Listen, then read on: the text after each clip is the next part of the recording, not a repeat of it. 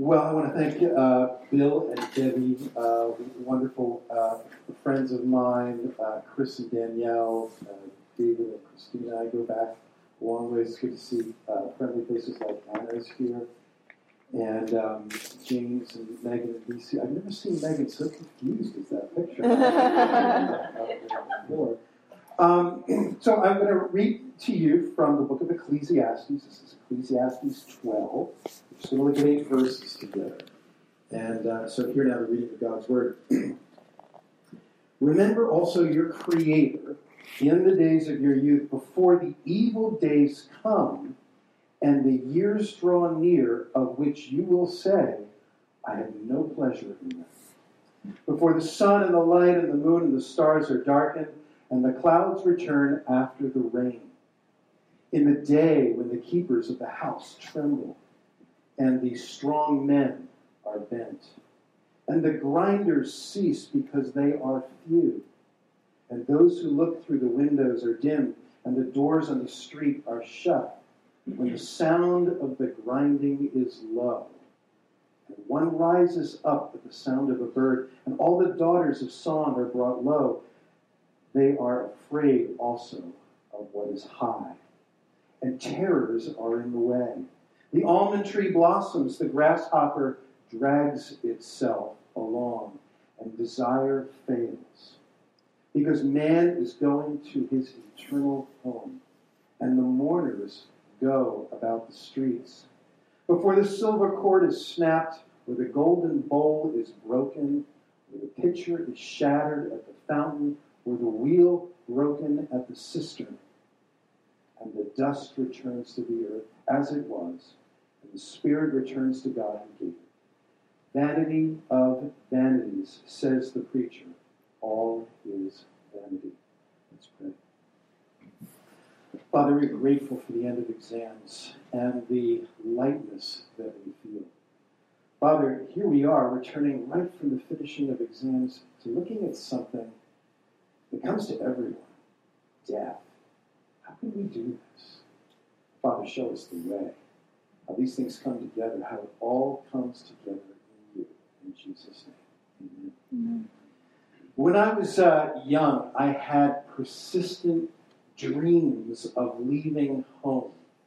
Uh, I loved the house that I grew up in. Uh, I didn't mind the town that I lived in. I was not abused. I was not mm-hmm. scarred by my upbringing. My parents loved me in their own way, mm-hmm. but they did not love each other. They did not like each other. Uh, the home I grew up in, I, I guess I would describe it as a relational war zone. I didn't know God. I heard about God. I sometimes was taken to church and went to Sunday school. I didn't know God, but I prayed for my parents to get divorced. Divorce was the only thing that I could think of that would stop the, the anger, stop the conflict, stop the shouting in our house. Um, I worked, before I became a pastor, I worked for 15 years in, in, in, in the communications business, in television. I worked at, at ABC. And, and, and my ways of escape back then actually fed what I ultimately did in, in, in my career. I, I turned up the volume on the TV so I wouldn't hear my parents shouting. Uh, to sneak some laughter into my life, I had a sweet tooth for those situation comedies with those annoying, manipulative laugh tracks, they were not annoying to me. They were not phony to me. I love that. I, I, I, imagine those sitcoms to be real. I imagine those sitcoms to be more like the homes of my friends than mine was. They let me see into a world that I imagined all my friends lived in. And then when I went to bed, uh, these are days long before smartphones and streaming. I had to find a way then to silence the anger and the arguments that would go on into the night after my bedtime. And so I hid under the covers with what you would describe as prehistoric earbuds, listening to far off radio stations uh, in other cities as a way of blocking out the noise, but also bringing into my life other worlds, other realities, so that I would, I would fantasize about being somewhere else because I hated that house. I wanted to leave it in the worst way, always trying to run from a place I could not leave. This is uh, so pitiful, but one year I was 12 or 13 years old. I got my Boy Scout backpack out of my closet. I packed it with my stuff. I got on my bike and I rode into the night and I rode and I rode and I rode until finally my fear of where I was, I was lost, was worse than the anger that was back home. And I had to stop, knock on someone's door, and say, You need to call my parents. Running really with just no hope of peace. My parents couldn't figure out why at such a young age I was I was, I was 13 and said, I want to go into the television business. I couldn't figure out why. But I wanted to walk all the way through my fantasies um, into, into an escape of reality. I, I wanted to go to Hollywood, work in New York. I wanted to work in the business that created the fantasies that were real to me. Now, I later did study communications, and I went off. Uh, uh, finally, I decided New York is where I wanted to go. And the reason I, I decided New York over Hollywood is New York was a city my parents would never go into. my, my, my, parents were not city people. They, my, my parents would not, I mean, the tunnel was like a wall to them, right? They were not going to go into Manhattan. So, so, so, so home and anger and divorce, all of that, when I, when I moved to New York, all of that was finally behind me. My father and his, and his brooding rage, and my mother, the way she made me her confidant against his anger. And, and, and all of that was behind me. And, and I did, and I, I, I got an internship at ABC, and it turned into a job, and then I, I, I, I worked in uh, uh, the sports radio business, uh, first with the Yankees, and then with the Jets, and then I moved to worked in the television business, ABC. I was free. I was totally free. Or was I? See, I had made my life all about doing everything the opposite of my, of my parents, my father in particular. I was pretty happy, I thought, doing it that way. In fact, that's how I define happiness. Just don't be him, and we'll be fine. And uh, I, I, was completely conflict averse. That, that's a goal, after all, when you, were raised in a home where there's plenty of conflict. Um, but I was also in therapy. For years, I was in therapy. My stated reason for being in therapy was a sort of a low grade depression, but I, didn't know why, and uh, didn't know why I was depressed. And all I did know was that my relationships just never worked out, just one after another. But the reality was that permanent relationships, for me, felt like these sort of atomic conflict colliders. You know? the longer I stay in one, the more it got real, the more like my home it would likely be. That's when you start living real life with somebody. That's when conflict starts. And so I'd get in these relationships, and as soon, as we got kind of close, I would blow it up. One after another. No conflict that way. No relationship fulfillment, but no conflict that way. So that around and around, I, I, I chased momentary happiness in these relationships. Relationships that lasted uh, as long as those 30 minute sitcoms that I was so uh, uh, drawn to. And by choosing a city my parents would never come to, and, and how I controlled the level of conflict about me, you would think that I felt like I was at home. Like I had made a home for myself. You know, the house that I grew up in is actually only 20 minutes from here. I used to come to Princeton as a kid quite a lot. And I have wanted to visit that house. I wanted to knock on the door, talk to the present owner, and say, you know, I, I lived here 40 some years ago.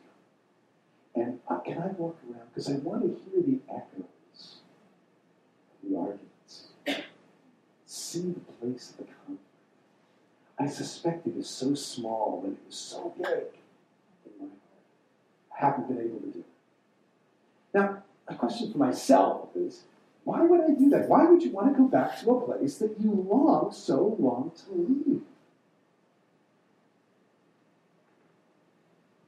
In the meantime, those years in Manhattan, they represented everything to me. Uh, I saw incredible wealth in a way that you don't notice in the suburbs. I saw incredible poverty, having to, to walk past and over the homeless on my way to work. I saw extraordinary levels of personal power. I found myself at parties with our current president.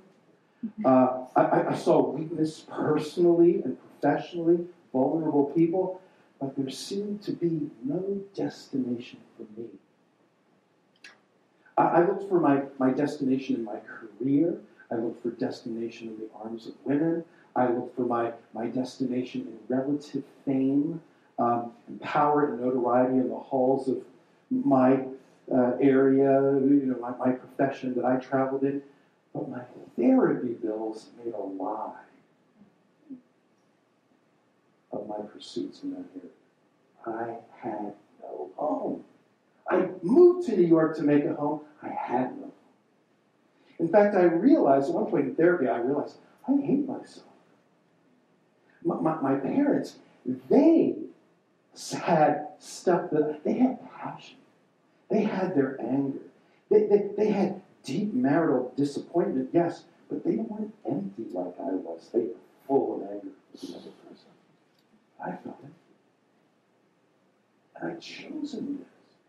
And I'm here I am in a city that offers everything that this world has to offer. Now, today I look at those years as the secular version of Solomon's life, the preacher's life here in Ecclesiastes. Solomon hurled himself into everything. It's a short book. He tried wisdom, he tried pleasures of every kind. He intoxicated himself with every kind of pleasure. He wrote books to work out his ideas. Like me, he even dove into psychology. At one point, he says, I applied my heart to know wisdom and to know insanity and to know folly, but I perceive that this also is but a striving after the wind. He went from one intoxication to another. He went from one devotion for his heart to another. He moved from one idol to another, trying to find his home, trying to find his identity. Now, Solomon has an advantage that we don't have. He's a king.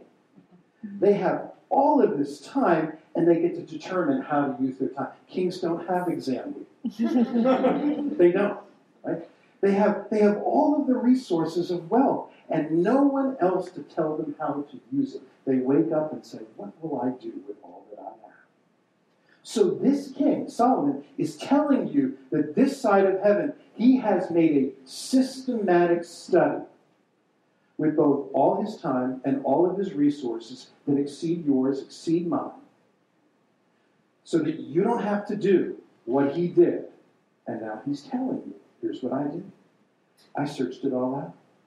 I got the I got the Princeton degree of my age. I got into the med school that everyone wants to get into. I got into the law school, the doctoral program, the postdoctoral programs. I got the job on Wall Street that everybody wants. I got the job after all of those programs that made all of those years of study pay off. I got the attractive and appropriate spouse. I got the children. I got the house. I got it all. And here's what he says about the years of his own youth.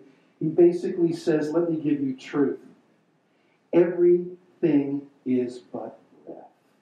You know how you go out this time of year, you go, you'll go, you'll back, back to your, your, your, your room tonight, and you'll step out in, in, into, the, into the night air, and you'll see your breath for a moment, it'll be gone. That's what he says about his life. That's what he learned. It's fleeting. It's vapor. It's all been chasing after the wind. It's empty. Let me put it differently. He did all that, and then he wrote a book about it. He wrote this book, Ecclesiastes, about it, and essentially he's titled it How to Waste Your Life. And, and his message in the book of Ecclesiastes, the basic message is nobody has wasted a life like I've wasted a life. I've wasted it the best. But there's a little counter melody in the, in the book. There's a growing sweetness that sneaks up on you. A little bit of sweetness under the bitterness. Now, there is bitterness. You, you don't miss it here. It's all over this passage. All of these pictures of life decay. Now, I know that, that, that these are archaic images that I read to you, but let me just explain a couple of them. Um, the, the, the part there about grinders, that's Bible speak for teeth. So that there will come a time when the grinders don't grind because your teeth fall out. The windows in the passage uh, are our eyes. Your eyes dim over time. Doors in the passage, those are your ears. There comes a time in your life when your ears don't work as well. The almond tree that has white blossoms. That's talking about guys like me. When you get to my age, your hair starts to turn gray or white or like Bill's. and the phrase, the phrase desire fails, that is exactly what you think it is. You know those ads with the two people in the bathtubs? Right? Who thought of that? That's what he's talking about. There comes a time when desire fails. And suddenly you're, you know, you're looking for those boxes in the drugstore, like, where do you find that? I need it. Now, this is, this is actually what I call the drugstore life, life illustrated by the, by the drugstore. When I was a kid, I loved going to the drugstore with my mother. Why? Candy. right? They had candy, like, and, and they always put candy in the drugstore where a three-year-old can reach it. Because they know when you're a three-year-old, your mother's not going to buy it, but you might go, "Mommy," right? And so, uh, she'll buy it I love the drugstore. And then as time went on, you know, years went, went on, then, then it was the toy cars. You could buy those at the drugstore too. And then a couple of years go by, and back the drugstores where I met Superman and, and Spider Man and Batman and the comic books at the drugstore. I couldn't have cared less what my mother was buying. Razor blades, deodorant, I didn't know those things existed. But then, but then this acne thing happened and I had to find other aisles in the drugstore. Now I have to stay away from the candy, and I need products and other aisles. And you know how this works out. You know, suddenly you're walking down an aisle you've never been before, you're kind of lost, and that's when the person in the red smock at the CVS shows up and says, May I help you? and when you get to be my age, you say, Depends, right? Embarrassing. Or you suddenly you find yourself in an aisle like Bill and I find ourselves in, in the same aisle, and you know we're doing one of these things. Like, can you read this? Because the windows are different. The point is, this world, there's darkness in this world. How real the Bible is. But the sweet counter melody is there, and the world is in decay, but our Creator has also set eternity in your heart. Do you still build? Do you still have your leadership um, training down in Ocean City? Do you still do that? Ever, ever, ever down the ocean. I don't know this is how, how you feel that. For me, there's a strange dissonance when I'm on the beach because I'm looking at the ocean. There's this bittersweetness about it because you, you get that sense of the ocean's magnificence, its beauty, and its power. And I, I mean, I'm personally overwhelmed by the, the smell and the power, the sound of the crashing of the waves. But the longer that I stand there staring at it, as big as the ocean is, it can't fill the emptiness in your heart. It just doesn't do the job. It promises it. When I smell it and I'm walking out on the beach to the water, it promises that, that I'm going to feel that power. But the longer I stand there, it just doesn't This is why C.S. Lewis calls the earth the shadowlands. Doesn't it seem that way? If it doesn't yet, it will. And I want you to be prepared. The preacher, Solomon, uh, Kohelet, whatever you want to call him, he wants you to be prepared for this. If you make the stuff of this world all that there is, that job, your thesis, that relationship, you are going to come through this life thinking life is booby trapped, that it's rigged. Promises and it never delivers. And when that happens, the evil one gets, gets a hold of you and he uses it to crush you. But God uses that same moment to show you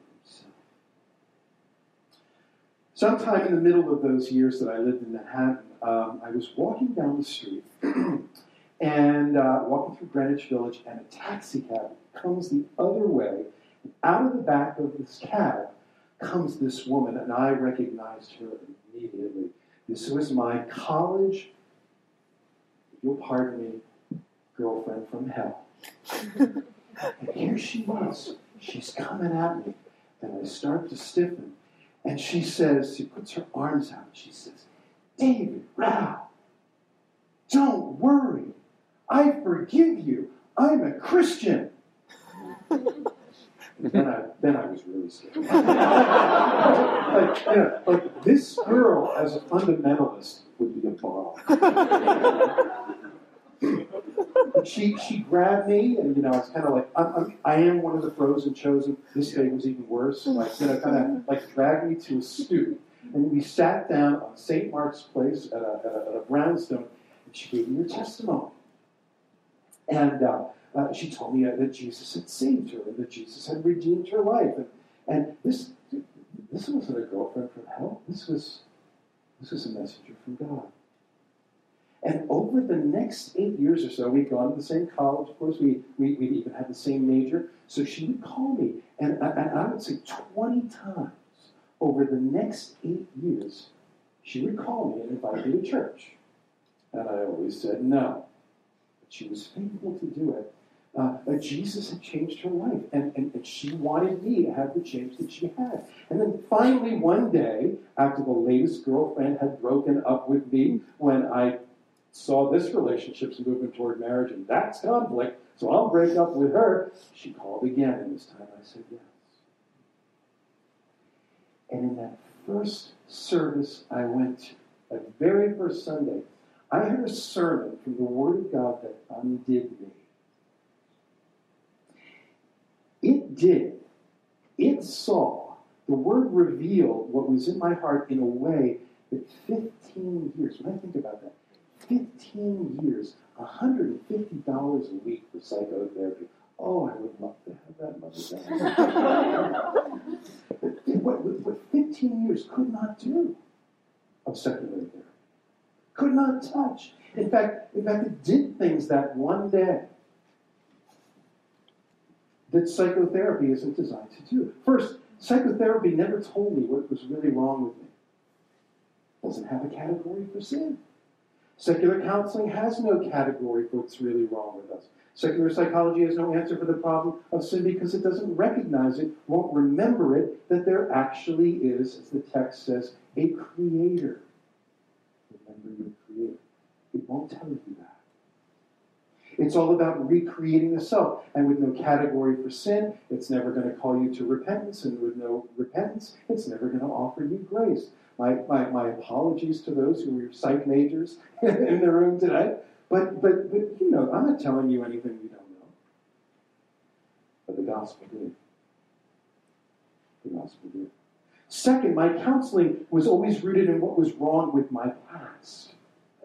All secular counseling does is counseling always in the light of, of, the beginning, always in the light of your youth. I don't care if you're a and I studied this. I don't care if you're a Rogerian. I don't care if you're a Freudian. I don't care if you're a Jungian. I don't care if you're an Adlerian.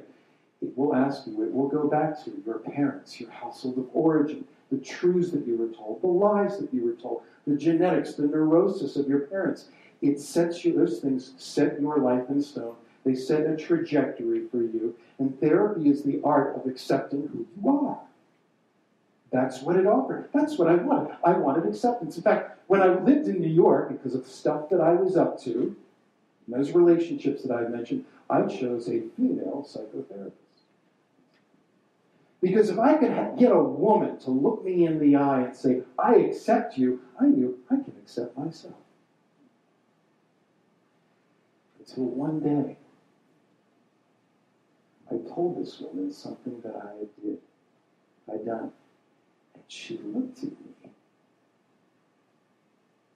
and she just couldn't accept it.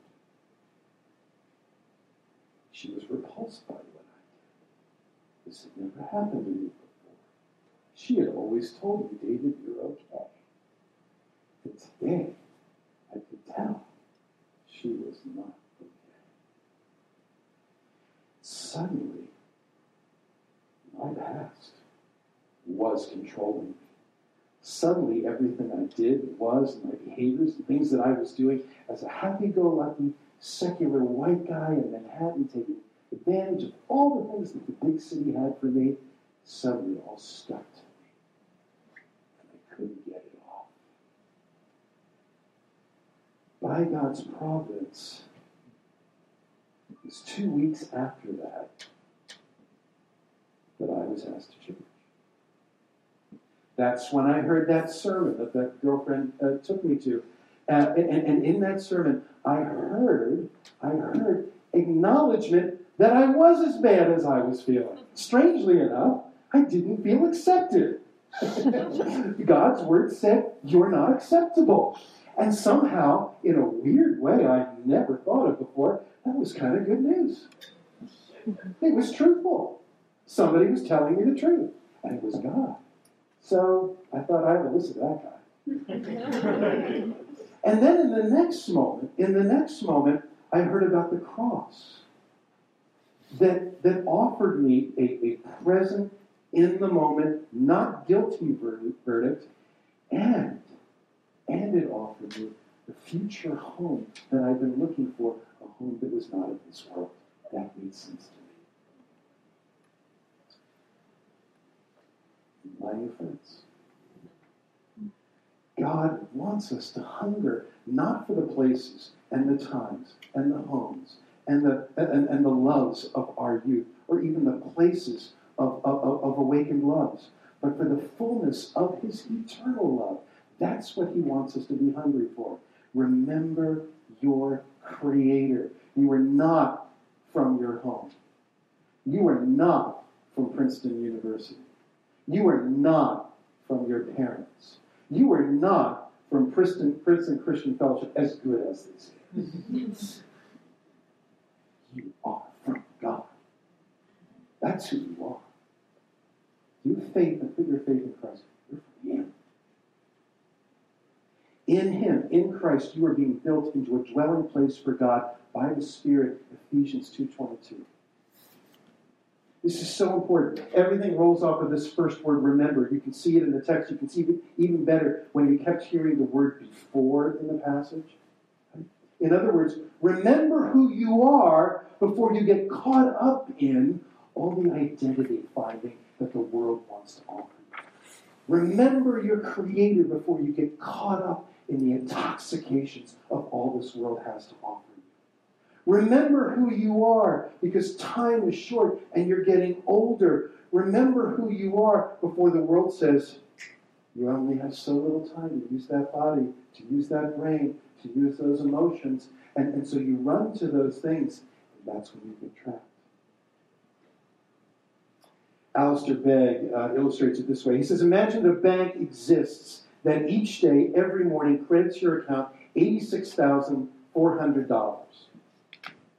But that account carries over no balance from day to day. It's use it or lose it. Every night, whatever you fail to spend from that day is removed from your account. So what would you do? Well, of course, you would draw out every penny at the end of the day. You'd be faithful to be at that ATM. You'd see how much was left, and you'd suck it out of that machine as fast as you could before it turned midnight, right? The point is, each of us in this room has a bank like that. It's called time. And every day you're given 86,400 seconds to live. And each night it writes off as lost whatever you have not used to good purpose. And then it's gone. No balance is carried over for you to use later. Um, so that, you know, when you, you say, I'll, I'll, do that, I'll investigate Christ, I'll investigate the gospel, I'll, I'll give my body only to one person when life gets serious. That's what I'll do that. But you don't get any overdraft privileges. Each night, the account of time burns the remains of the day. If you fail to use the day's deposits, it's your loss. That's what the wise man, that's what the preacher is saying. You have just this moment. Don't get tangled up in your past. And do not worry about the future. The Lord will provide whatever deposit that He desires for you to have every day. You know, Solomon, the preacher, the writer of Ecclesiastes, is king. He lived his life in light of the end, in light of death. He knew, he was wise enough to know, that he has one foot in the grave as he writes this. And you know, all of our technology, all of our modern wisdom, just this week a primate was cloned.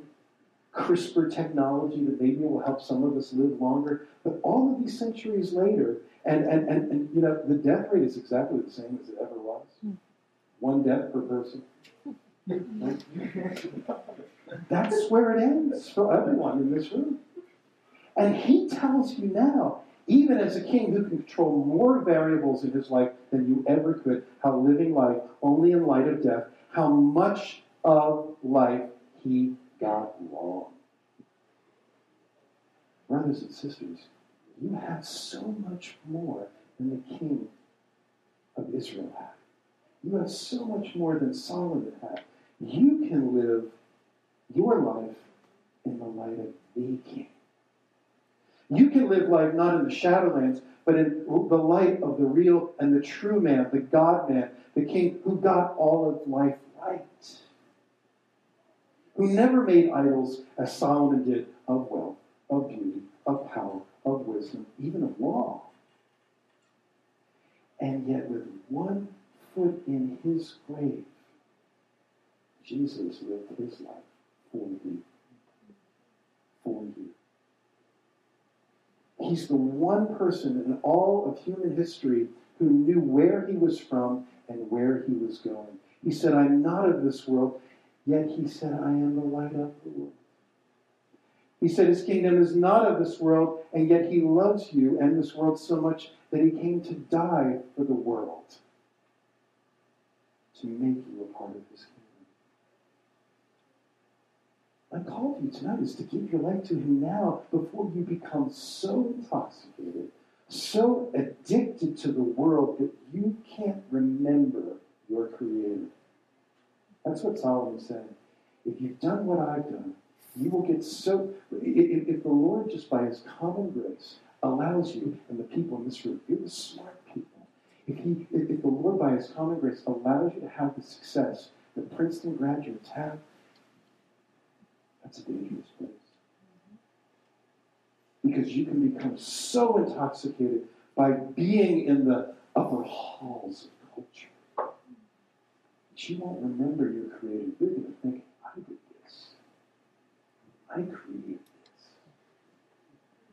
Now, the ugly jacket should tell you that it didn't, but anyway. now, some of you, I mean, some of you I know are, are on the edge. Right? You don't, you don't want to be a Christian yet, even though you hear Jesus calling you. You're saying to yourself, I want to enjoy all the pleasures of life. When I've gotten all of that out of my system, then I'm going to give my heart to Jesus Christ. I promise I will then.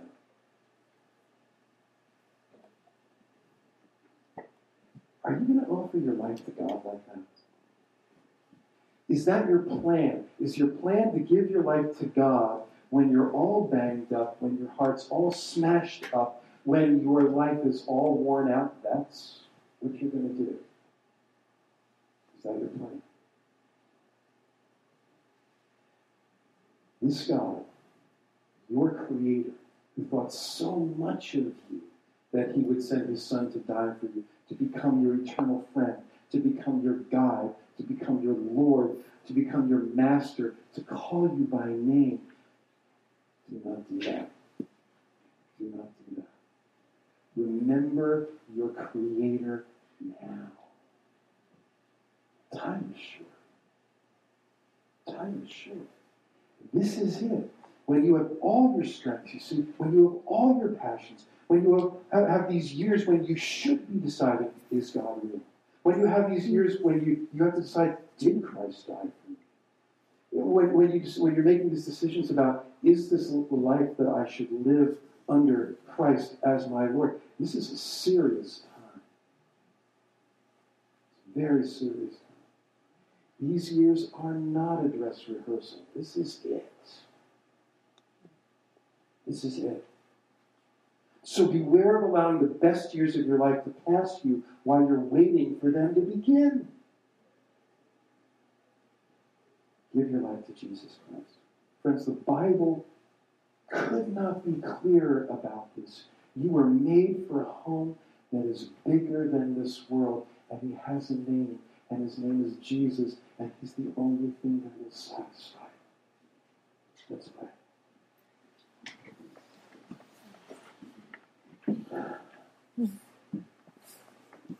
Lord God, we thank you that you sent Jesus all the way down to us because you knew we couldn't climb up to you. None of us in this room, with all the wisdom in this world, on this side of heaven, could ever climb up to you. None of us could get back to what you have always designed for us as home.